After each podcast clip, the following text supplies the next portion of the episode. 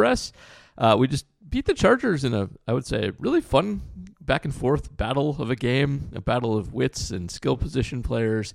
And uh, here to help me break it down uh, on the holidays, first of all, in Urban Wauwatosa, we have Hey, it's J.R. Radcliffe, trending sports reporter for the Milwaukee Journal Sentinel. Uh, in in honor of a game in which the Chargers had about four Yancey Thigpens on the field. Boy, they did. I went back and looked at the uh, the photo from uh, from 1995 when Yancey Thigpen famously dropped the ball in the end zone from the Steelers, giving the Packers the division title. Uh, one thing really struck by the amount of blaze orange in the crowd, like it was it was all you would you would think that was the actual color of the team that everyone was cheering for. Uh, and it is striking to me. Of course, this is hunting weekend, but you, I think you probably see it just as much in December. Haven't seen the blaze orange anymore. The blaze orange is is going away the dinosaur. Global warming is taking our blaze orange so from Lambeau Field. I think part of it's the blaze orange going away, but I think it's being replaced by the camo. Um, I feel like yes, probably there is a lot of camo hunting gear, which I, am not a hunter, but I do not understand that because you know the point of the blaze, blaze orange is for people to see you and not shoot right? you, whereas the purpose of camo is, I think, pretty apparent. so uh, they're very cross purposes, and I, I miss the blaze orange. I love the blaze orange jumpsuit look. It it was very Wisconsin, you know, when it's all up there in the stands. Um, and we shouldn't do shtick because we don't have Matt um, joining us also to help break down the game special returning guest who wrote a book. We have. Yeah, I'm Tyler Brooke, and I wrote a book. Uh, it's good to see you guys. It's weird. Feel like things are changed. The vibes are off. Paul is not in his usual setup. Yep. Uh, Jr. does not have a microphone he holds anymore. Uh, yeah, that's right. I, I got one that parks now. It's really sweet. Whoa! Oh wow! We just got like all kinds of technical upgrades. This is this is wild. Yeah, it compensates for my downgrade. Uh, if if this ends up sounding weird to listeners, it's because I am on a porch in a condominium in Tampa. That's so weird. Trying not to wake up children. So that is how this goes. I'm my computer's on a chair in front of me, and there's a hat rack. So not my usual digs with my monster computer and my great internet. Um, we got old person internet, and uh, hopefully it holds out. Um, but yeah, old, so old person internet is the name of my uh, retro '80s band. uh, it's a good name. It's a good name. Um, anyway, I watched this game on my phone um, at uh, on the plane, so I might have missed some numbers and whatnot. um, and uh, I, I, I think I got the gist of it, and uh, you know, seemed to go seemed to go well. But um, I don't know, like, how do you guys feel about this game? I feel like even though this was close, and even though there were still some a few problems here and there, that this really was kind of building on some of the successes of the past few, like getting Wicks more involved, getting uh, Reed like super more involved, and I mean that looked fantastic. And I, I think maybe we have something here on offense this this time, not running game wise, but passing game wise. You know, back in the day, I used to give really like in depth tactical answers about these things. What I'm just going to say is I had fun watching the game. Uh, it's yeah. nice watching the Packers look somewhat competent, score some points, uh, and then just see some progression from the offense, like you mentioned. And the first yeah, 300 yard passing game since 2021 for this team. Oh my lord! I I thought the same thing. Obviously, I mean, I would defer to the smarter folk in the room, but like, there's this was the first time I can remember, and it is, I guess, really back to back games where Jordan Love would drop back, throw the ball over the middle, and the camera would move. And I would assume there is an open receiver there, or that more more importantly, a catch will be made. I don't know if that was always the case. If if he threw it past, I'll say 15 yards prior early in the season, it would be like, hmm, what a you know like how's this gonna go? Like yeah. you hope you hope that uh you hope it doesn't end in an interception or something. I still don't think the deep ball is great but i guess some numbers maybe maybe suggesting and that's getting better too. Eh, guys we'll getting get open. Sure sure. Guys getting open though and it feels like they finally you know th- i don't know if you can really see confidence. I feel like jordan love has always been somewhat confident but i, I don't know. He looks he looks different. He threw one of those like weird dip your shoulder passes early in the game. I want to say it was a short pass to Musgrave, maybe, and I, he didn't do that again. Like he's not. Ha- it used to be like a good third to a quarter of his throws were weird, off balance, crazy ones. Now, even when he's throwing off his back foot, it looks it looks much more upright and much. There's a lot more zip to it. It seems so. That's the only thing I care about. I mean, I only care about Jordan Love. I, I really don't think this is a playoff team. They still need every break to go their way to win a football game. I mean, these guys dropped so many important passes. So I'm not exactly chalking it up to sensational win, but it is two pretty good Jordan Love games in a row, and that's really important. Yeah. Uh, and uh, they're, by the way, they're eighth in projected playoff percentage um, out of a 17 playoff Yeah. right now. So, you know, uh, it, it could have, the, the schedule's so hard though. Like they get the Chiefs and the Lions are gonna. Yeah, they're gonna have to beat either the Chiefs or the Lions. They got to win Yeah. one of them. They do. they And the do. Lions are beatable after this past week, maybe. But So uh, I think if they were a competent team, the Lions would be beatable. I just think the Lions are going to rush for 300 yards again because that's how Joe Mhm. Barry rolls. Um, I mean, this is going to be like the every single beat reporter is going to be asking about two down linemen after the Lions game. That's my prediction for the Lions game. That's that's all I got. Um, I like this game a lot because uh, I like how like this was a Dontayvion Wicks breakout game. Like over at Acme Packing Company, we've as a group been betting the over on his reception yards for the last five weeks. So much money. and it's hit so much it's money. hit five weeks in a row. And, and it was it actually it was it's been like 10 or 11 it went up to 19 this week. It's 19 and a half. And uh, i bet it's not that next week. I bet, I bet it's like 40 next week. Um, 91 yards plus a dpi and just some phenomenal catch and runs like it really really looked like like we always talk about him as being the one guy who looks like an actual professional receiver out there and he- he just looks like he's got good wiggle to him um, it's uh it- it's fun to see him play and start to get. Although he didn't get that many snaps, he only played like thirty percent of snaps in this game. They still give Watson and Doubs way, way, way more than they do Wicks, but it doesn't matter. He performs when he's out there. That's all you need. And Reed's just phenomenal. Those two guys are going to be the future. I love them. Every time they make plays, I just feel so validated and vindicated about draft talk, talking about how much I love both of those Yeah. guys. I mean, saying I'm not sure they're Packers types either. Just I Oh, mean, man. a, so uh, for those who are maybe new, um, Tyler loved uh, Jayden Reed. I did not. Um, he uh, in, in my numbers did not catch enough passes, and uh, I think when he's outside, that still actually is a small problem for him. But I'm actually adjusting it my metrics this year. Uh, last year was the the draft of the tiny receiver. There were a lot of small guys in that draft. And one big change I'm making is uh, I'm projecting anybody who's playing outside in college, um, who is on the short side, if they're going to be a slot guy in the NFL, like if they're going to go from 15% to 80% in slot snaps, which was what Reed did, um, I'm giving him a huge upgrade because like Jayden Reed was fa- fantastic outside. He just was kind of penalized for being a little on the small side. Guys were able to get in his grill a little bit, but as soon as you move that that talent to the slot, it just plays up so much. And Tank Dell's kind of the same way. So I'm I'm making that change next year. That's a, a big factor. what's so funny about Reed is the limitations are still very clearly there. Like, They he are, does not it doesn't matter. of he has not good length for a not big guy, and he still makes tons of plays. Like I think my favorite thing about him, though, uh, just watch him block when you get an opportunity to. I mean, he's not big; he's competitive as hell, Yeah. and I, I just really appreciate that. Same here. Same here. I also thought this was a great Tucker Kraft game, the first one of the year. Yeah, He was yeah. really good in this game. Um, and this is what the numbers are going to sell him short a little bit if you don't actually go and watch him play.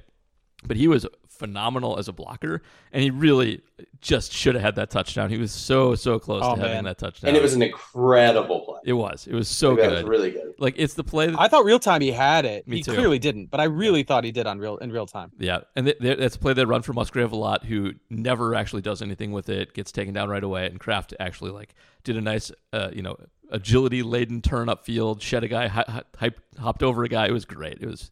Um, I, I really like what this is turning into, and, not, and Musgrave had a good game too. Like I don't want to sell him short, even though his numbers weren't quite as big as last week. He was also very good as a blocker. He sprung Reed on um, the the rushing touchdown.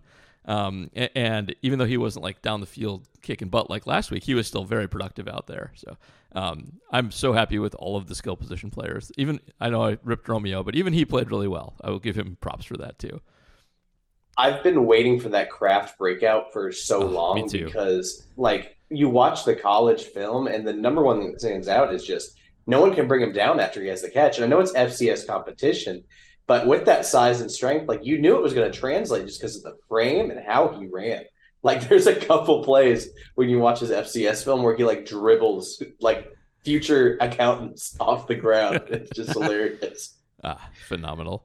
I- think it, for him it was just mental game. You know, the translation Mm-hmm. from the level of offense they play there to running an actual NFL playbook and having to make your reads properly really did hurt him early. I, the physical thing, yeah, it's accountants out there, but he's just so much bigger than everybody. that guy's a tank.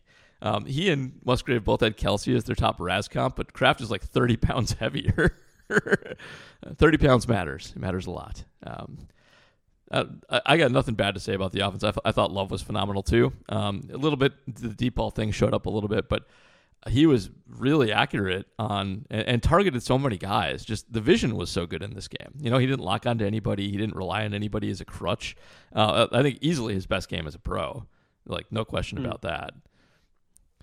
How do we feel though about the rushing game? Because obviously got it got dinged up pretty badly on back to back plays or span of three plays or whatever. Uh, but AJ Dillon, I feel like maybe I don't know. He had a couple really nice runs, but the overall numbers were really poor. Dillon, I think, turned things around. I was so hard on that guy early in the season, Same. and just, I don't know what happened. I don't know if like he just like played himself into shape, which is a very real possibility. I'm not mm. knocking the guy. That happens with a lot of pros across multiple sports. But just he's running angry. He's doing what we saw early in his career, which is breaking a tackle or moving that pile. But I think the big problem at the rushing game, I no longer think the Packers have a good offensive line. Mm-hmm. I think they have good individual yeah. pieces but I, I've again, I just turned thirty. My entire lifetime of watching football, which started when I was thirteen, uh, the Packers have always had good offensive lines. So this is a little bit of a shock to me with how uh, poorly things are going. Yeah, it's especially so. You're 100 percent right. It, this is a Dillon. I agree with you. Even though he didn't have great numbers in this game, he looks like he's running a lot better, just a lot harder, actually breaking tackles. This is not a good line. Uh, to the extent it's good at something, it's better at pass blocking but it's atrocious at run blocking. And uh, they've just gotten so much lighter. Rasheed Walker is not a good he's not a good run blocker. I don't think he's ever going to be a no. good run blocker. But even their good guys are light. Like Zach Tom's great, but he's not a road grader. You know, he's a technically proficient um, offensive lineman, uh, and uh, you know, there's nobody there that's like going to just grind out a down in the middle. Like Royce is weak. Jon Runyan Jr. is having a terrible season. Uh, the, the, Josh Myers just haunts us every single week that we have oh, him. Uh, it's He's rough. having his best year as a pro, dude. he is. Uh, he, so he might be having his best year as a pro. That might be true. It just doesn't matter because he's not. uh, the... So I want to I want to have Jr. guess something real quick. Uh, I went back and looked at my notes uh, on Rasheed Walker when he was going pro. Can mm. you guess who I had a pro comparison for for Rasheed Walker? oh boy, um, Allen Barbre. Can I guess? No. Yes. Spriggs. Yes. No, kiss of death. It is doom.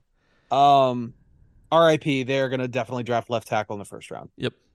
And there's some good ones. I'm actually getting kind of excited when I've been. I you know I haven't gone and like studied all but sides Fashanu and Alt, but I've like glanced at a couple other guys. There's some really fun tackles in this class. Well, that's good. It's good to have yeah. your weakness show up in the class where you need to draft people at least top heavy, so they're going to have to take yeah. one early. Well, while we're doing quick draft talk before we move on to the defensive performance, um, since you are more drafty than I am, do you think Caleb might actually fall at this point a little bit? Because uh, it's been a yes. little ugly. I, I don't know if it's for his play. I really don't think that offense is good at all. Every time I watch it, I think they have speed, and I think they draw up some fun stuff. That is not a good football team.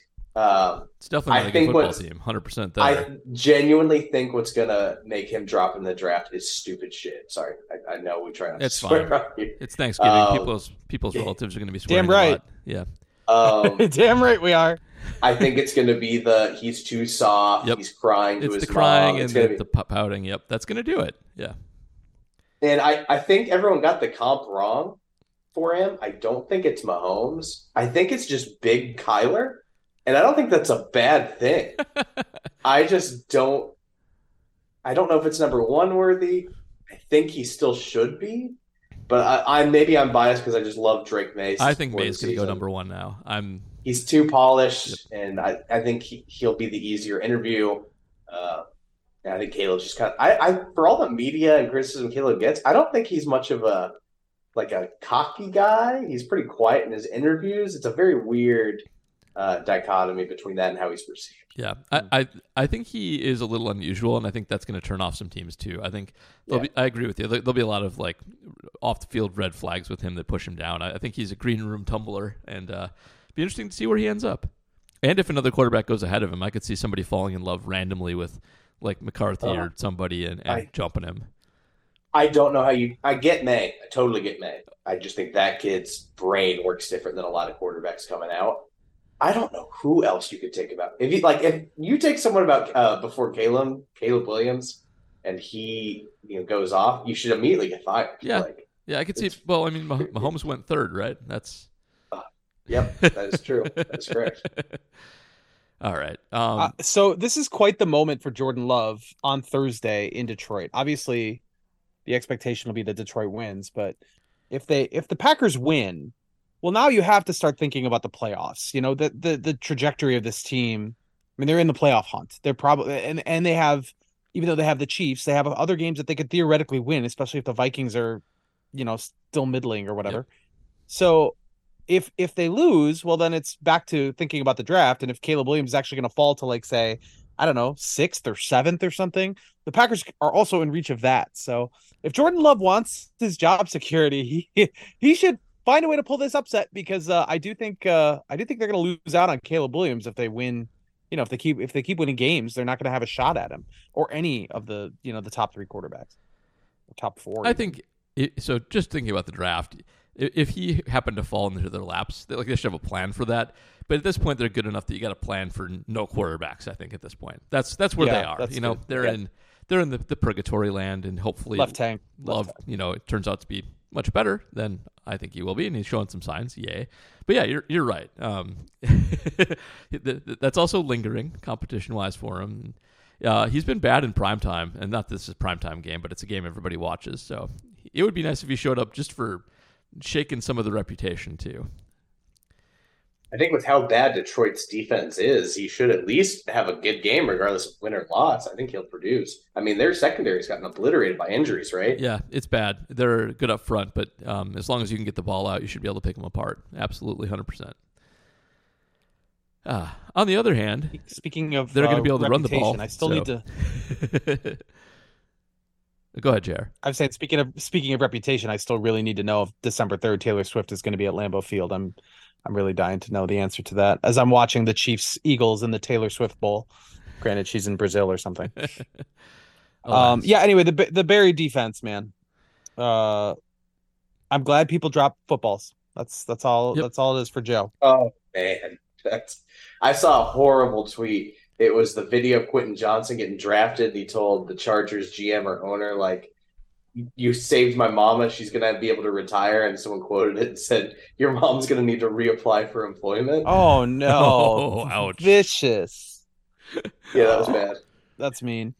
Uh. Um, but seriously, like they should have they should have screwed this up in the final moments. They should have absolutely lost this game. That was a touchdown. it was a And he- touchdown. He just dropped it. Um, on, on the other hand, um, they only have one good receiver, and if you just cover Keenan Allen, you can kind of rely on the Chargers' other receivers to not catch the ball reliably. They haven't done it all season. They're really, really bad at that. So uh, yeah, they got lucky because that was very open, but also that guy sucks at least so far. Quentin Johnston maybe will develop. Guys take time sometimes, but uh, I mean, it is what it is. It- uh, uh, by the way, I didn't see this. Um, what was this the Stone guy touchdown like that was 51 yards? I couldn't get it to play on my phone. It kept zoning out at that Oh. point. Jonathan Owens tried to tackle him Oh. by like like kind of hugging him, uh, and then uh, Stone just ran by him. Got it. In a performance that can only be termed J.K. Scott esque Oh no. on a on a tackle. Speaking of J.K. Scott, he was in this he was. game. Yeah, he was. There it is. Um, yeah, nice homage to a to a former Packer, but it was easily the worst tackle of the year thus far. Because that guy's not good at all. I didn't know who that was, and I said, "What? What is a Stone? What is it? What's his name? Stone stone Smartt. Stone Smartt. What a name! Cool name. Yeah, he was That's like a cool name. he's like ninth on the Chargers in receptions for the year. It's uh, it's bad. Yeah, it was it was horrendous. Uh, one of my colleagues because we we every time we write about we write about Simone Biles, um, it's usually Jonathan Owens remarking upon Simone Biles' latest accomplishment. That's kind of our way in when we write about this. Right. And it, it all, every story we write about with Simone Biles does very well. So it feels like at some point where uh, pandering is too strong, but it's just like every time she says something, or every time Jonathan Owens says something about his wife, it becomes fodder, even though it's even not even that exciting. But that's just how it's worked for us. And uh, we, after that play, it's we, we were imagining a headline where Simone Biles messages on Instagram like, "What are you doing, honey?" Simone Biles reacts to Jonathan Owens' terrible tackle attempt. We- I we relate figured to that- this. I relate to Yeah, this so much because all we can write about that ge- generates clicks, not all, but like the thing we have to write about because it generates crazy clicks. Anything Deion Sanders says or does, Yes, it's just that is my counterpart to this. I relate Yeah. too much to this. Aaron Rodgers is the same way. I mean, we write, you know, like I, I say this, we write a lot of stuff. We write a lot of stuff that is not just Same, mining yes. mining what people are are like clicking on, but people are clicking on this stuff. Oh, So yeah. we are paying attention to it constantly. Hundred percent. Anyway, Yep. he should tackle. He should tackle. yes, yes, he should. It didn't. There were other people who did a good job in the secondary. There were. Carrington Valentine's good. He's he's. Oh, can we t- can we talk about him right now, or do we need to wait? no, let's just Uh, do it. There's there's not much else to talk about. It. I think what I love so much about Carrington Valentine is I when they drafted him, it was the one guy I was like, I know next to nothing about this guy. I did that uh, YouTube series for a little bit this offseason, and after watching it, I was like, there's some there's some legitimate skills here. So to see him just, I think the thing I love most is the energy. Like he makes a play and he is like absolutely fired up about it. Yeah, he is a fun guy. He's super physical, which you know can get you. But that's the way to be, especially if you end up making the playoffs. Physical corners rule there. People swallow the flag and whistle. Um, I like that some of their preseason stars who didn't really show up for the first half of the season are actually starting to make some hay now, and he's he's one of them. Um, he- struggled a little bit in limited time, but he just looks like he is going to develop into that guy, and um, that's that's great. They lost Rasul, but he looks like if you're relying on him as one of the guys of the future, that's that's outstanding. Um, it it also it looked like they didn't get beat up too bad on the run, except for Herbert scrambling, um, which is nice to see since you know that's how you beat the Packers. and Ekeler was pretty much kept in check in this game. I mean, he had a decent Oh, yards man. per carry, but not too bad and not not a but just a disaster. tr- huge fumble. Like he, again, if the, if he doesn't fumble that ball, I think the Chargers win the game. It's just a, uh, another crazy mistake, but a Yeah. huge Ekeler fumble. Yeah, I just think he looks slow. I know he's never been fast. He looks slow nowadays. He's having a bad season. Sometimes the the little guys, when you give them a lot of carries, don't always age well. I mean, he's best catching the ball, and they really leaned on him last year, but doing both. Like I, I think he might just be kind of gassed um, from carrying the charge. I mean, he was in the Joe Lombardi offense last year, which was entirely predicated on throwing the ball to Ekeler every single play. So they uh, they led the they, they led the NFL last year uh, in uh, throws that were, that did not produce a positive EPA. Um, they had 142 completed throws that didn't produce a positive EPA last year. That is the second highest total in the history of the NFL to a Joe Flacco Ravens team. You can't have Justin Herbert doing that, so Ekeler got killed. But um, yeah, the, the good good Packer defensive effort and drops and fumbles notwithstanding, and not getting totally gouged on the run, and you know, kind of holding their own against the guys that are pretty good. Is this Uh, as bad a year as I think it is for Jaire Alexander? Because it's gotten to the point. Obviously, the injury has really kept him out a bunch, and kind of got to the point where I don't really worry about it or think about it. You know, it used to be when Jaire Alexander was out, it felt like it would be a really long day. Some of this is opponent dependent. They haven't maybe faced teams that can really take advantage of that, but like. Is anybody worried that they're just going to get burned deep all day? No one. It, I don't know. I don't. I don't feel like Jaire Alexander's being missed. In addition to the struggles he's had when he's been in there. I definitely don't want him to play when he's hurt. He's definitely having a bad year, and I do feel like a little. It's hard to tell with him a little bit how much is. Are you getting old? Uh, do you have a bad back? Are you injured, or do you not want to play for a rebuilding team? Um, that's He's not- tricky. getting old. My lord, what is he? Twenty six. He's 26, but he's got a bad back, which makes him old. I also don't think I like guess. Matt Schneidman did not do him any favors by reporting that he was going to play. it uh, What? Oh man, sorry, I don't. I don't want to say anything about that. I don't. Well, I don't want to. I don't want to bury him. I actually, I think Yeah, somebody probably did tell him that Jaire was ready yeah, to go. I know. And I think it it reflects at least a little bit poorly on Jaire that you know that somebody out there thinks he's ready to go.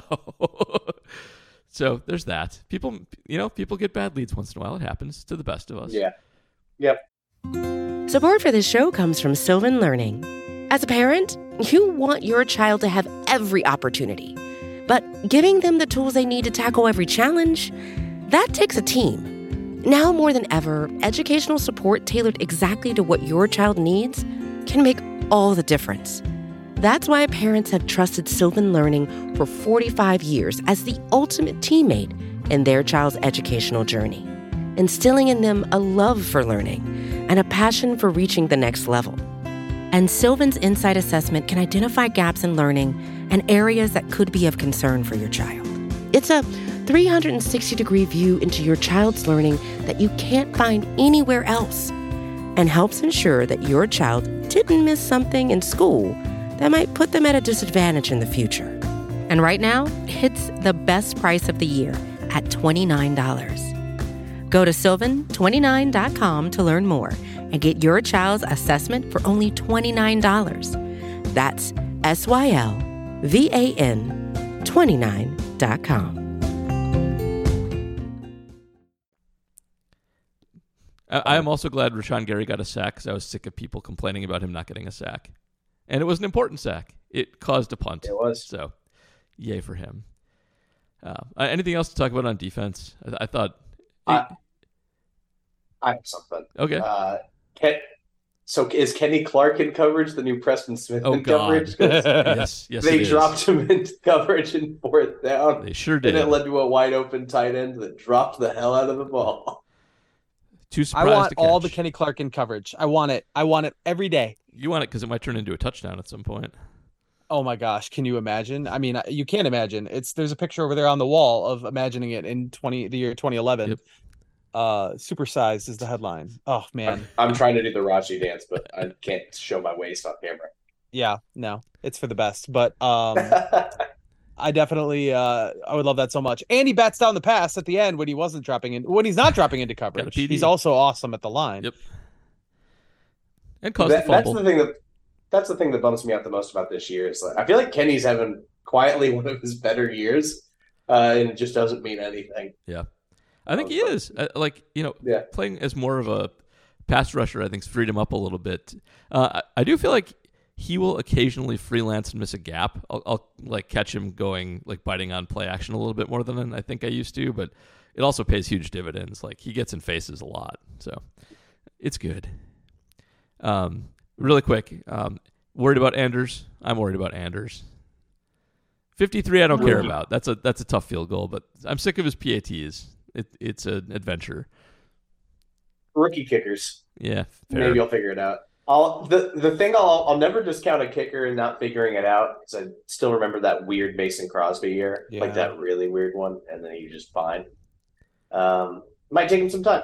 I don't know. He's got a leg, he does. he so can kick far. I, I I would rather in a year like this let Right. him try and work out kinks because he has such a strong leg. yeah, that's fair too.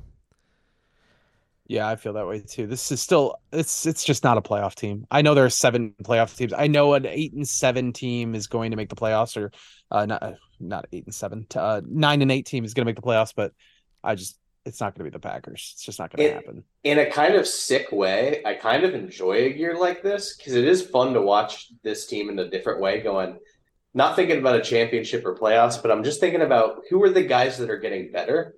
Uh, and it's kind of a fun way to watch it. Yeah, I mean, that, that's is. probably why we enjoyed this game so much, is we got to see some of these younger guys really take strides, which is Oh, for what sure. we want to Yeah. see. Genuinely, This would have been torture under a normal circumstances. With Aaron Rodgers, Yes. this would have been a torturous Yeah. game. We would have been furious.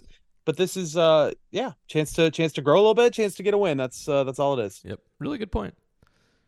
All right, should we do should we do questions and knock this Let's do some out? questions. All right. Here we are, patrons. Happy Thanksgiving to all our patrons. Yes, indeed. They, of course, have question priority. We'll start with Donald Anderson, our loyal uh, tracker of the personal foul penalties. The Packers have gone zero games since receiving personal foul. They could not even go one play without getting one. The coaching of this team sucks. Are there any specific analytic measurements? Oh, he's this is a second question. Are there any specific analytic measurements with regards to injuries by team? If so, does ranking teams by player health show some teams do a better job at this than others, or is it truly random? Ooh, I can do that one. Um, yeah, that seems like up your wheelhouse. Yeah, so yes, uh, there are. Uh, they tend not to be compiled till the end of the year, but Football Outsiders in particular runs AGL, which is adjusted games lost, and the adjustment is for um, valuing like starters and important players losses more highly than you know backups. So it's not just counting the number of uh, you know games people spend on IR. It's waiting for how important those people are. Uh, and we have year to year AGL stats. They are um, they're good and solid, and I can tell you, so it's not totally random. Uh, it is it, it does fluctuate from year to year, but teams that actually get hurt a lot one year tend to recover to the mean, but not totally the next year because one of the biggest projectors for a player getting hurt are is actually if they have gotten hurt recently in the past. Guys tend to get re-injured more than they get injured the first time. And so it actually does take a while for teams to get all the way back. Now, it does happen occasionally. Teams will go from first to last every once in a while. I remember happened with the Bears a couple years ago. And you can count on some regression, but generally speaking, it's kind of a long term thing. And if you are snake bitten with injuries one year, you usually will be the next year too. And, and usually like a little bit the next year too while you get kind of back to average. So um, it's, I, I do think it is probably random. Uh, there are probably small differences in training staffs that do minimize things. There, you know, one of the things about uh, this, I wish actually Matt was here for this, but one of the things about training generally is that there are a lot of divergent ways to do it, and there is not a lot of great data on it. And there's going to be a bunch of people who yell at me like, "Actually, this does this and does that." Yeah, fine, okay, but um, really, like. Um, there's not like a good set of data that just is reducing all injuries. So um, it's it's a little random and it is there's also some cause to it. But yeah, we track that rigorously. You can see AGL numbers at the end of the year every year, and you can go in Football Outsiders and find all that pretty easily. Hmm. As for the uh, first yep. question, I don't know how bad uh, coaching is for the personal fouls. Clearly, Leavitt was just in the wrong because he got his ass cut. So yeah, yeah, that, yeah, you never see that. Guy just gets cut after a horrendous penalty. I think it was probably a situation where it was a was I, like what was Leavitt really adding to this he, whole operation? He was Rich Bisaccia's dude. He was. Yeah. You can't be doing that if you're Rich Bisaccia's dude. TJ Wessel said, "Let's have some fun this week. Hopefully, pick one player on offense and one on defense, and pick what Thanksgiving dishes they are. This can be good. Rashan Gary is stuffing because stuffing is amazing, like Gary, or bad. Jonathan Owens is green bean casserole because I don't understand what either of them brings to the table. okay. Uh, uh, I, I I should look at these before I start reading them because I just don't get answers. You know, I don't get answers in my head. But what, do you guys do? You guys have something? I mean, it's a holiday. I'm not doing prep work, so Tyler, do you have one? Go first. Is Kenny Clark stuffing just because he stuffs the middle? Uh, it seems lame, but uh, Jaire would be something extremely chaotic. Whatever some chaotic good uh, Thanksgiving dish is. yeah, like sometimes some some of those casseroles end up with horseradish in them and then yeah. they just got a, yeah. a, crazy uh crazy zest to them. Yeah, it would have to be something like that. Dontayvion Wicks' pecan pie, sort of the uh, you know he comes uh, behind uh, pumpkin and sometimes even apple in terms of uh, of hype, but is secretly the best one and should get more time than he actually does. I really like that. I re- Christian Watson is the guy that brings his drunk family to the table. Oh, jeez. Man. Uh, Justice screenshotted a uh, a down where Christian Watson was outrun in a straight line by uh, Dontayvion Wicks, who is not a 40 burner at all, and so he might be a little on the hurt side too. That's yeah, yeah. that stinks too. What is the worst Thanksgiving food? Actually, green bean casserole is, I think, maybe the correct answer, at least in my opinion. Mm. Um, but uh, one year, um, I really hope my family doesn't find this. They don't listen. They don't care about the content I produce, so it's fine. Uh, they they're not listening. One year we went to my wife's side of the family, and an aunt who was, and God bless her, she is a healthy person and really was really into health food. And it, I don't know what happened to the sweet potatoes or all the other things that I wanted to eat, but they were definitely deeply healthy alternatives. You know, I don't know what was in them but it was one of the most disappointing Thanksgivings of my life. It was so brutal. I could barely I I I didn't even have a full plate. And that was it. That was my Thanksgiving for the year. So this is not a time to be healthy, people. This is not a time to look look inside yourself. You have New Year's Eve or New Year's Day or whatever, and every day after that for that shit. We don't need to be healthy on Thanksgiving. Just live it up. So normal sweet Absorb it. potatoes are Valentine, and what you had is Valentine. I love that. yes, yes, yes. I don't think we're beating anything but that. That's that's very good. That's great. No, and it's not like Corey Valentine's that bad, but this is perfect. Perfect. I love it so much.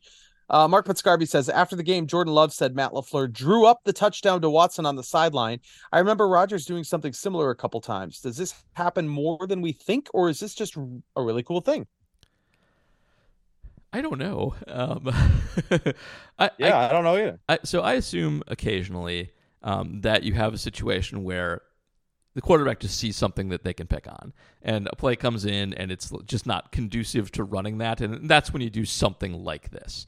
Uh, and you know, if you have good chemistry like Rodgers and uh, and uh, and uh, De- Davante Adams, you know, you can do that with a wink sometimes. If you don't, if you're all rookies, then you do, you know, the drawing it up in the sand every once in a while too.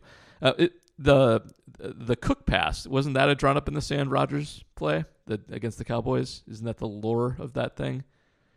yeah, I think it is. I mean, it, it, I think trusting it just, Rodgers. yeah, it was is- just a scramble. yeah. Um, but I uh, I have a re- real life example of this. Okay. Uh, 13 seconds left against a top team in Ohio the freshman side. Uh, I drew up something in the huddle for a receiver and we scored on it to win the game. It was nice, incredible. Yeah, buddy. good work. I That- I find it hard to believe that they draw. That, you know, they have to have stuff scripted for all these guys that are like 23 years old and younger. Like, there's no way that they can do this with regularity Right. because it's just it's already such a challenge. And drawing up in the dirt is definitely a euphemism. You know, it's probably like instead of running what the coach sent in, let's run this established play we all know, except with this little tweak. That's probably how it goes. Yep. Yeah. Yeah. Yeah. Did you guys win the game, Tyler? When you Yeah, that was a play? game winning touchdown. Yeah. Yeah, it was incredible.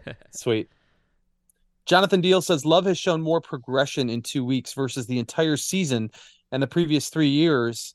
What can this be attributed to? Did something just click? Better play calls?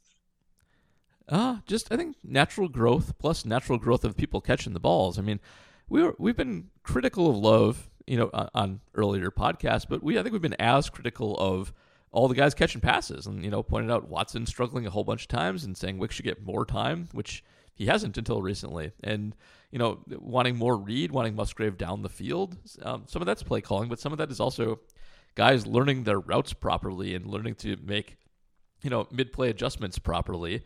And I think it's just a lot of it's people gelling properly, in addition to Jordan Love getting better and, and seeing these things open up in real time versus, you know, being a see it, throw it kind of guy. So a little bit of each, I think, is the correct think- answer. I think the best way to visualize it is the last few weeks you haven't seen two guys running the exact same Yeah. route to the exact same side of Good the field. Like you don't see that anymore. It, yeah. Like I think it's very clear the young guys are starting to get comfortable with the playbook. Yeah, it's really it's been it's been really great. Patrick Detmer, the only rationale I've been able to see for playing Rasheed Walker over Yosh at this point has been that Walker will be under contract next year and they need to try to develop him, whereas Yosh is probably gone. So then how the heck do you explain Jon Runyan Jr. continuing to get snaps over Sean Rhyan? My go Sean to Rhyan, pass block? Yeah, I think my go-to explanation for this is pass blocking over run blocking. That people just genu- generally speaking value it more. And Walker, he's not great at pass blocking, but he's he's okay at it. He's definitely better at it than run blocking.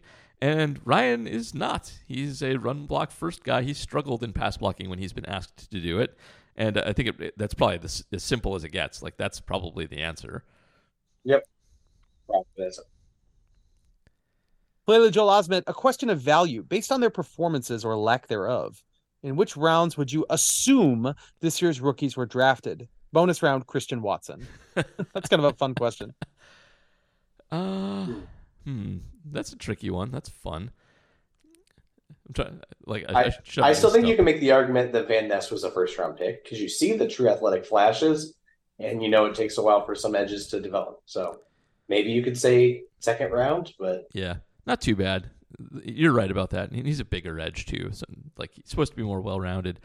Uh, like I, I do think Reed's about right. Like he's Yep. Yeah. second Yeah. round is about right for him. Uh, I would say Musgrave too. Yeah. Musgrave, that seems right. I think Musgrave. That seems right too. I agree. Um, I think the biggest up upsides would be Wicks and Wicks. Valentine. Yeah, you Wicks think and- Valentine was a day two pick easily? yeah, I agree with that. I'd say Valentine would, would be like a what a third rounder, um, and Wicks probably also like a not a Packer third rounder, but like a normal third rounder.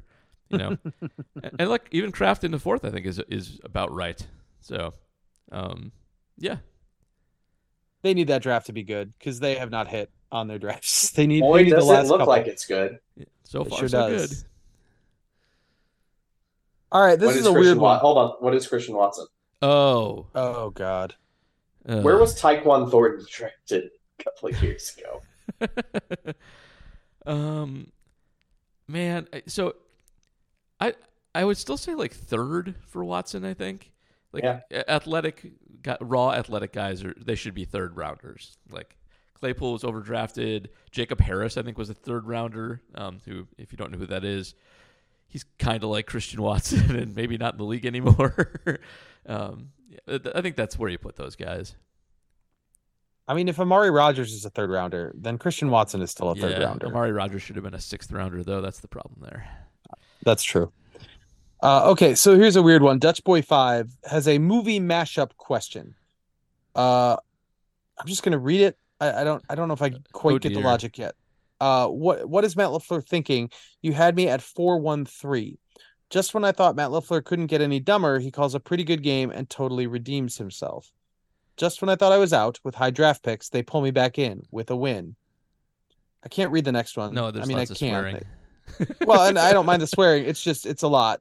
It's, it's complicated to read. So these are all And then what say you- right? Yes. So the question is favorite of the quoted movies, and what is another you would throw in with Packer references? So let me try. Uh, I'm not even gonna try the swear word one. I, I can't do it. But uh, I also don't know which movie he's referring to with all the swear words. So I'm I'm. You could start by wiping that that it's dumb, dumb smile off your lips.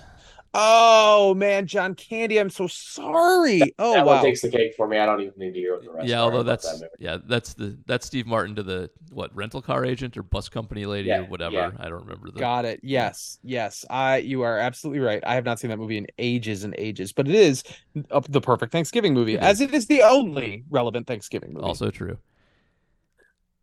Um, well, well, Godfather Three is one of them, right? That's that's terrible. when I thought I was out, they pulled me back in. yeah, You know, we everyone dumps on Godfather three, but that is uh that the other all the other quotes that you get from the first two movies. That is uh that is one that people still come back to. Yep. So so we got Jerry Maguire. You had me at four and thirteen, and we have Dumb and Dumber. Still as never the- seen oh, you had me at four and thirteen. I get it. I said Yeah. four one three. I'm sorry, I'm an idiot. It's all right.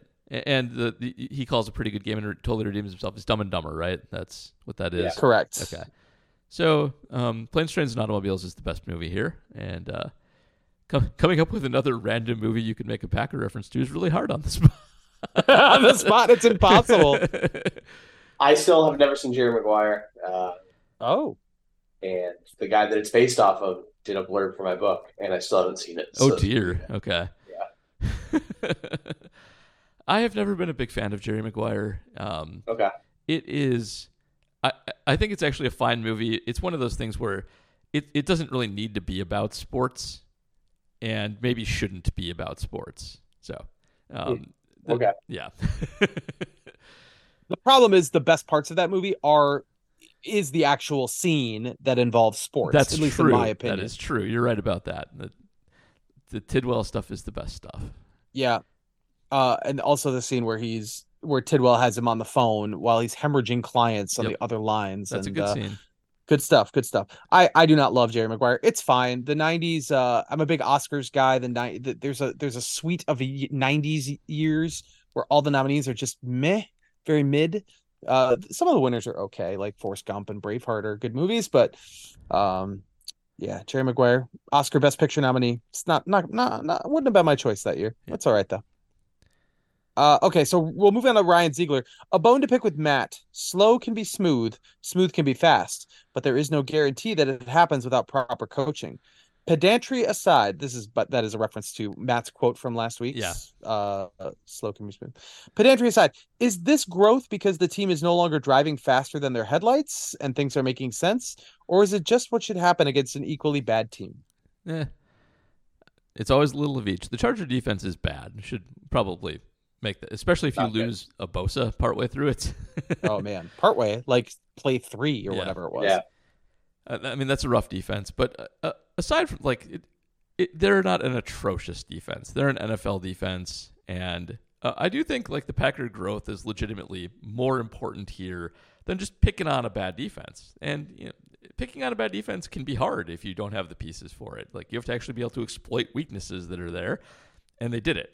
And, and looked smart and good doing it. So I I think growth is the, the thing to focus on here bad defense is bad defense, but um, they actually did what they were supposed to do, and they should have won by more. I mean, um, uh, they should have won by more, and they also should have lost. That is also true. Yeah. And whatnot. You could say that about five different games on the Yep. calendar this year. You know, the Saints game, the Falcons game, the what's the other one that they lost by? The, the Steelers game. Yeah. Like, uh, there's so many different sliding doors. Ultimately, it probably lands right where it's supposed to at four and six. Yep. And that, that's just football. Every Yeah, team for has sure. Every team has games they should have won, should have lost at every level. It's just a thing. You do That's as why you we love the sport. you do as you go back and look at the schedule in total, and it's like, okay, they haven't really been dominated this year. Obviously, the Lions That Lions them. game, they destroyed. They destroyed Right. so bad. Yeah, yeah, but I guess I mean on, on, on the whole, they've been in a lot of these games. They've been Yeah. within reach anyway. It it has felt like a major, of course, down year. But I, I, don't can't it- explain it. I do remember a moment when they were fighting back in that Lions game. Um, I think there was a big play at the end of a quarter that got them Yeah. back in it. Yeah, yeah. Yeah, Yeah, then things went south Yeah. after that again. But uh that was a that was a that was a tough scene. I the Bears should have absolutely beaten the Lions this weekend. Um Unless they're They trying to lose, not. which it felt like. mm, yeah, I don't know. Like this is it was it was exactly the type of way that the Lions lose games typically, and now they're the ones winning the game. But Yep. I found that super interesting. The Bears were really, or the Lions were really up against it, and somehow clawed their way out of that game. Everybody should That- look at the win expectancy chart for that game because it is bonkers. Uh, yes, that is actually the game I was watching in this house because my wife is a Lions fan, and I didn't care to go to a different TV to watch most of the Packers game. It's impossible to not love Dan Campbell. I don't care that I'm a Packers fan. Just every know. time I see that dude, I'm just like, I want to try his coffee order one day and see if I die. I really do. They're just And so, they have, go ahead, they're just so well put together, and yeah, the one thing like I like Dan Campbell too, and uh, he's he's a great rah rah guy. Uh, they did a good job keeping Ben Johnson. I do wonder what happens to that team when Ben Johnson does become a head coach. That's my Yeah. one big concern about them, and that's my concern on every time there's a defensive coach at the helm because you need the offensive guru to do it, and if there's a spot for him to get promoted, it becomes Yeah. a problem. They have the line play that I wish the Packers still had. It's so I mean, good. Their lines great. really sweet, sweet play.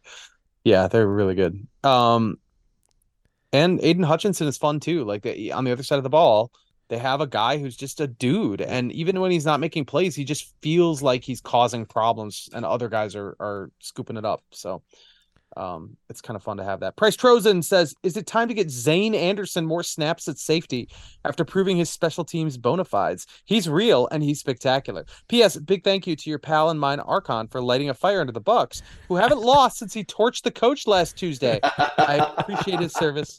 Should be great content for JR and the Point Forward podcast. Oh yeah. Happy Thanksgiving. He's right. We didn't. I. I. You know. I. I often like. I didn't mention Archon by name on this week's Point Forward podcast. I. I feel. Uh. First of all, Archon is not his name, so that's partially why. But also, you know, I don't want to like put lay it at the feet of one guy. Eh, eh, eh, You know, like I also think he made really good points. So I didn't. I didn't want to like put it. You know, I didn't want to put his name onto it. There are a lot of people that were very down on Adrian Griffin, and I think there was some evidence to show why. But the Bucks do appear to have turned a corner Yep. because they have not won four straight. They won tonight. They have won five straight All right. since uh, since Archon torched Adrian Griffin. So hey, work, Archon. lost to those Pacers though. Go Pacers, baby! I'm feeling thirsty. Let's go.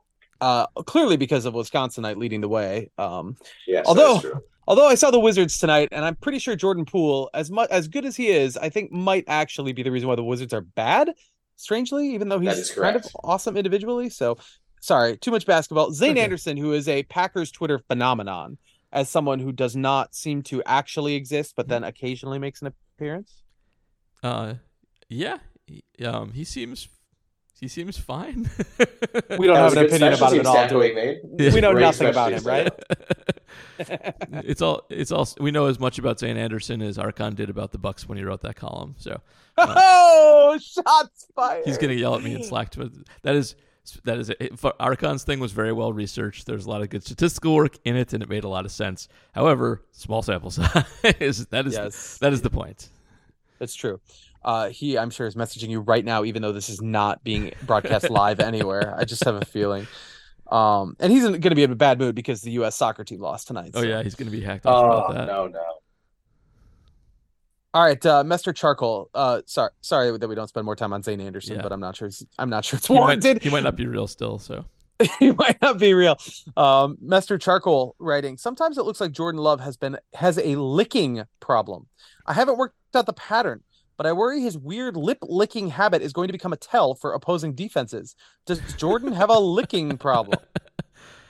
Only on only on this podcast can we ask the hard hitting questions. I'm gonna be Uh, now. I'm not now. I'm gonna never not see it. So Right. we'll, we'll find I think out. it's an earnest question. Like, Yeah. is he giving is he giving information away with his uh you know I, don't, I have I- first of all, good question. Second, no idea. People have tells. Maybe that's one of them. We'll we'll let's watch and see what happens.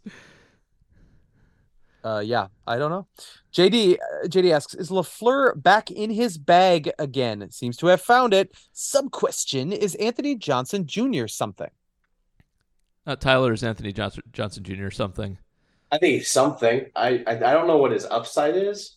Uh, I think he's better than Owens because holy crap! I'm sorry. It's it's that's that's gotten really bad. Uh, as far as LaFleur being in his bag, I feel like uh, did we see a trick play? Oh, we saw a flea flicker that didn't end up being a flea flicker because of how badly it was blocked. that play was Um, bad. Yeah. That was bad. I heard that on the radio, and they didn't even know what to make of it. Like, uh, I'm not sure what happened. AJ Dillon had the ball, and then it was Jordan Love was getting tackled. I think it was a flea flicker, Wayne. Was- that's that's how you know it was a poorly executed play. Anyway, continue. Yeah, I don't think he's in his bag. I just I, I think it's more the guys are running the right stuff, and then Yeah. therefore the offense looks better. I think a lot of this blame on LaFleur was kind of unwarranted with such a young team. Uh, I don't think he's that bad of a coach. Uh, we'll see what happens when this team becomes more, you know, seasoned if he sticks around, um, which I am very curious about. But I wouldn't say he's in his bag. I would just say the offense is just operating as it should. Yeah, I really I agree with that. I think most of it's just execution's better, as as it should be. So if the stuff looks better, players make coaches look good. I need to confess something. I until I don't know, 6 months ago didn't really understand what the expression in his bag meant. I thought it had something to do with getting the bag. I thought it had to do with like counting your money, counting your millions and being like I'm going to show you I'm worth it and doing something cool. I I, I didn't really know. I, I am kind of now learning that it's like in your bag of tricks, as in you are Yes. Able to show some, you know, like Giannis is in his bag when he hits a turnaround jumper at the elbow. You know, this is different from typical Giannis, which is run and slam it down your throat. So that's uh this is a this is a little bit of a revelation to me. I'm I'm probably the idiot here, but in case there are others of you out there who struggle with some of the some of the random urban dictionaryisms, I want you to I want you to know you're not alone. Yeah, never thought about it actually, um, but I, I couldn't have told you about it what it meant until right now after hearing explanations of it. So Oh, there we go. See, see, dropping we're dropping knowledge. We are educating educating on the um, I don't know what what do you call these idioms, sports jargon, slang, weird weird phrases. All right, Mark Pudscarby. Oh, second question this week. Uh, he posts a, a link to Jacob Morley with some stats on Twitter. Um, the TLDR version is it shows that Jordan Love is in his last few games his deep ball has been pretty solid it has not uh, yielded many plays that should should have been turnovers and uh, so mark asks based on the stats in the tweet has jordan love solved his throwing deep problem no, I No. agree. And uh, I, I think it's important to to um, make call out the difference between just throwing like a 20 yard laser or a 15 yard laser that the guy turns into a 35 yard play versus what we t- deep ball we're talking about like kind of the down the sidelines rainbow the go route the nine ball um, and that's where he really struggles um, in leading guys in actually like hitting guys over the top, keeping their momentum going. He's really good at throwing to guys that he can see that, uh, on posts where he's looking right at them. Um, that's always been a strength of his, but it's the deep ball, like the Watson down the sideline deep ball, where he's not good still and wasn't on Sunday either. Yeah, it's. I, I think the the footwork has looked better the last couple of weeks. It's just I don't know if he's comfortable at all with that. I think maybe it's just the way he throws the ball. I don't understand how it's so wildly bad when he tries to put touch on the ball. Yep. I just think he's incapable of it. Where uh, I'm going to hate saying this, and I'm going to get roasted. Someone I always thought had a really good touch on a deep ball coming out was Mac Jones, like someone that was phenomenal putting touch on a deep ball. I just don't think it's something that Jordan Love has. Yep. I mean, somebody thought, oh shoot, sorry guys, I lost uh, lost you guys for a second. We're back. Somebody thought Mac Jones was was worth turning uh, turning the keys over to. So you can't be blamed. You're not the only one. There are very smart people in football who I mean- thought Mac Jones was an NFL quarterback. I was really hoping the Bears were going to draft Mac Jones. If that makes you feel better, so Uh, okay, we're moving on now to blue sky questions. Kaz, how sure are you that Penix has a 30 arm? Every time I've watched him, I'm impressed. This is a good Tyler I, question, am glad right? I mean, I know here. both That's of you why I put this. it in here. 'cause yeah. Justice so Justice thinks his arm is bad, and I I've been collecting reports on all college quarterbacks like arm strength, and everybody thinks Michael Penix has a good arm. Like everybody who randomly tweets about him as a prospect, that like it's always like like live arm, good arm talent, not a problem, stuff like that. So I was wondering what you thought. It's so weird uh, because I used to think, yeah, has a very good arm, and you guys started talking about it, and I don't know if it's he has a like arm that just like rifles the ball out. But I think why everyone's so impressed is that he hits those out routes like or across the field and can like place it really well and hit a guy where a lot of NFL quarterbacks struggle with that. So I don't know if that's on like velocity as much as it is just arm talent and placement. But I just think there are these tough throws that are deep or again across the field that he hits that make people think his arm is just like a rocket. Uh, and maybe people are also confused because he's a lefty. Um, I will ride or die for Michael Penix. I don't know what he is as an NFL prospect because I a part of me was convinced that he played at IU when I was in school there, and I graduated seven years ago. Um, that's where we're at now. Um, and he's old with injury history. Yep. His arm's questionable, um, and he's playing with a lot, a lot of really good talent right now. He is. Uh, but I will root for him wherever he goes. Uh, it's not every day that you have a former Hoosier competing for a Heisman Trophy. Uh, So I'm going to be hugely pro him. So I'm really trying to get a good Okay. read on this, and maybe we'll put some some rigor to he's it at some point. probably the toughest evaluation of the quarterbacks. Yeah. I feel like star power in college i- at the quarterback position is has has changed with the NIL uh, situation. I mean, and the ability to transfer without punishment because obviously guys like Penix, Bo Nix, Jayden Daniels, these guys are on their second high profile university. And I don't know, I could just name a lot more quarterbacks in, the you know, there aren't typ- typically the guys in the draft uh, there's Josh Allen's, you know, there's guys who you you've heard of, but only because they became big NFL prospects, not because you know them from college or necessarily that they wowed in college. And now I don't know, like there's just stars up and down. And you know, you got guys like Penix who might end up being like a I don't know, fifth round pick, sixth round pick, or a second round pick. I have no idea at this point.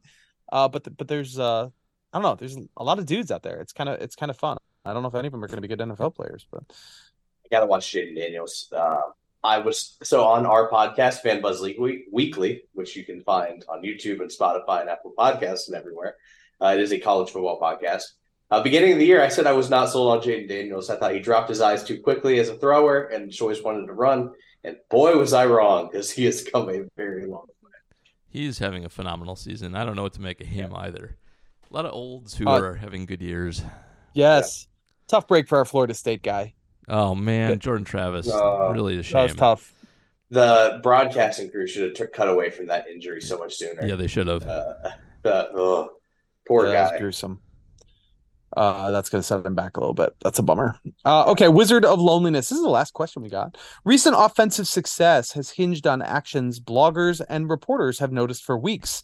More Reed and Wicks, Musgrave at the seam, Kraft on out routes, etc. What takes coaches so long to adjust to what can be seen from our stands and couches? Is it is it practice time to put it in? Is it practice time to put it in? Hubris, other. That's a good question. I, I assume it's playbook is is the big answer.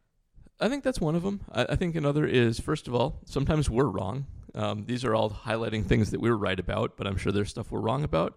The other thing is, um, you actually you actually have to walk up to these people and tell them this kind of thing. You know, you have to if you're taking away snaps from somebody, you have to w- walk up to that guy and say, "Hey, we're cutting you from you know 50 to 20 this week. Go get with the second team." That's hard to do. A lot of times there's inertia with what you're used to doing on a week to week basis, especially with seniority involved, um, where it is hard to make those changes. Football coaches are paid to make those hard decisions all the time and should do it, but you know it's not an easy thing to do.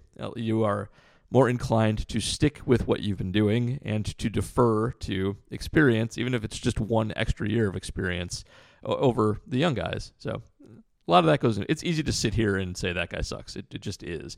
It's much harder to be standing on the sidelines with that guy in front of you and be like, you suck, go do less. That's difficult. I, am sure a big part of it is playbook too. Like, hey, we have this playbook in place. We have an offensive philosophy. Let's see if these guys can get comfortable with it or eventually develop into this role that we need them to be. And if we're finding some shortcomings, that's when we can adjust the playbook and play to their strengths. So I think that's kind of the phrasing eh, versus I know a lot of you know great coaches always described it as have your playbook fit the players and not your own personal scheme let's be honest, every coach wants to stick with what they have already because it's easier and not having to make up new stuff for new players. Yeah, and once the season starts, like you only have a week to do that, and you know it's so hard. it's so even at my level, it's hard to install stuff when you have so much other thing, so many other things going on. Yep, totally. That's it. Hey, we're done. Um, we're done. Yeah. So happy Thanksgiving. And uh, before we go, JR, do you have anything that you would like to plug for the JS? Ah. Uh, Nah, nah. It's it's gonna it's a light week because of the holiday, of course. Yeah. I had a lot of fun this last weekend at the state football championships. We had a ton of readers. We I was doing uh, we did seven games, live blog, uh, live updates for for all seven games. I I would say that two ga- two of the games were absolutely sensational. Uh, uh another two were very very good and i think there were things to take away from the other three as well. It was just it was just a really good weekend of football. I had a lot of fun. I don't know if you guys paid any attention to it. I don't know why you would have but the division six game featured two small schools both very good stratford and darlington stratford won on an untimed down there was a, a defensive holding penalty that allowed a German exchange student to kick the game winning field goal. He had not kicked a field goal, he'd kicked extra points. So it's a little misleading to say he didn't kick a field goal because, you know, the, the field goals that let these kids kick are basically just extra points right. anyway. But uh, he kicked his first field goal of his season of his career on an untimed down to to win his team the state championship. Uh, and he gave this joyful interview afterwards where he is you know he's talking about how happy he is and it was just it was just a delight. It was cra- it was a crazy game. The team had chewed up 1150 on a drive almost the entire fourth quarter. Oh, missed a kick, had it blocked. This was the first field goal attempt of this kid's career. And then uh got it back on a fumble as the other team tried to like scramble together in the final 30 seconds and that gave them another kick on an untimed down. It was insane. Uh definitely the best game of the weekend and, there were there was another really good one that came down to a two point conversion a winner go home moment and uh it was it was incomplete and uh team won their first state title so that was cool as well like geneva badger. But uh, but the stratford game was fun. The german the german kid was fantastic. That's great. Ah all right tyler you got anything uh, I just got an offer on the house accepted, so please, please, please read FanBuzz and subscribe to FanBuzz Weekly wherever you listen to podcasts, so that I can keep getting paid and start paying a mortgage. There you go. In the year.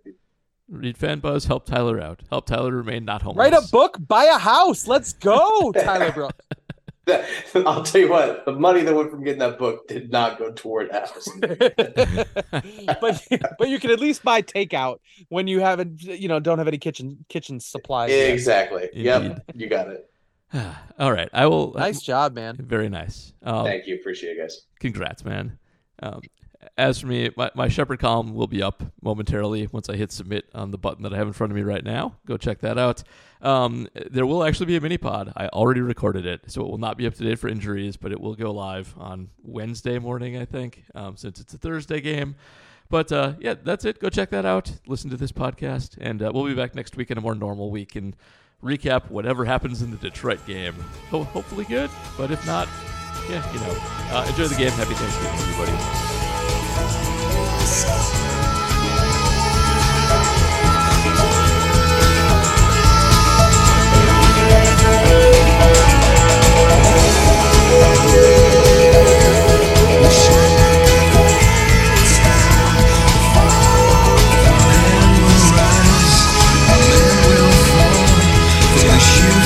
Like a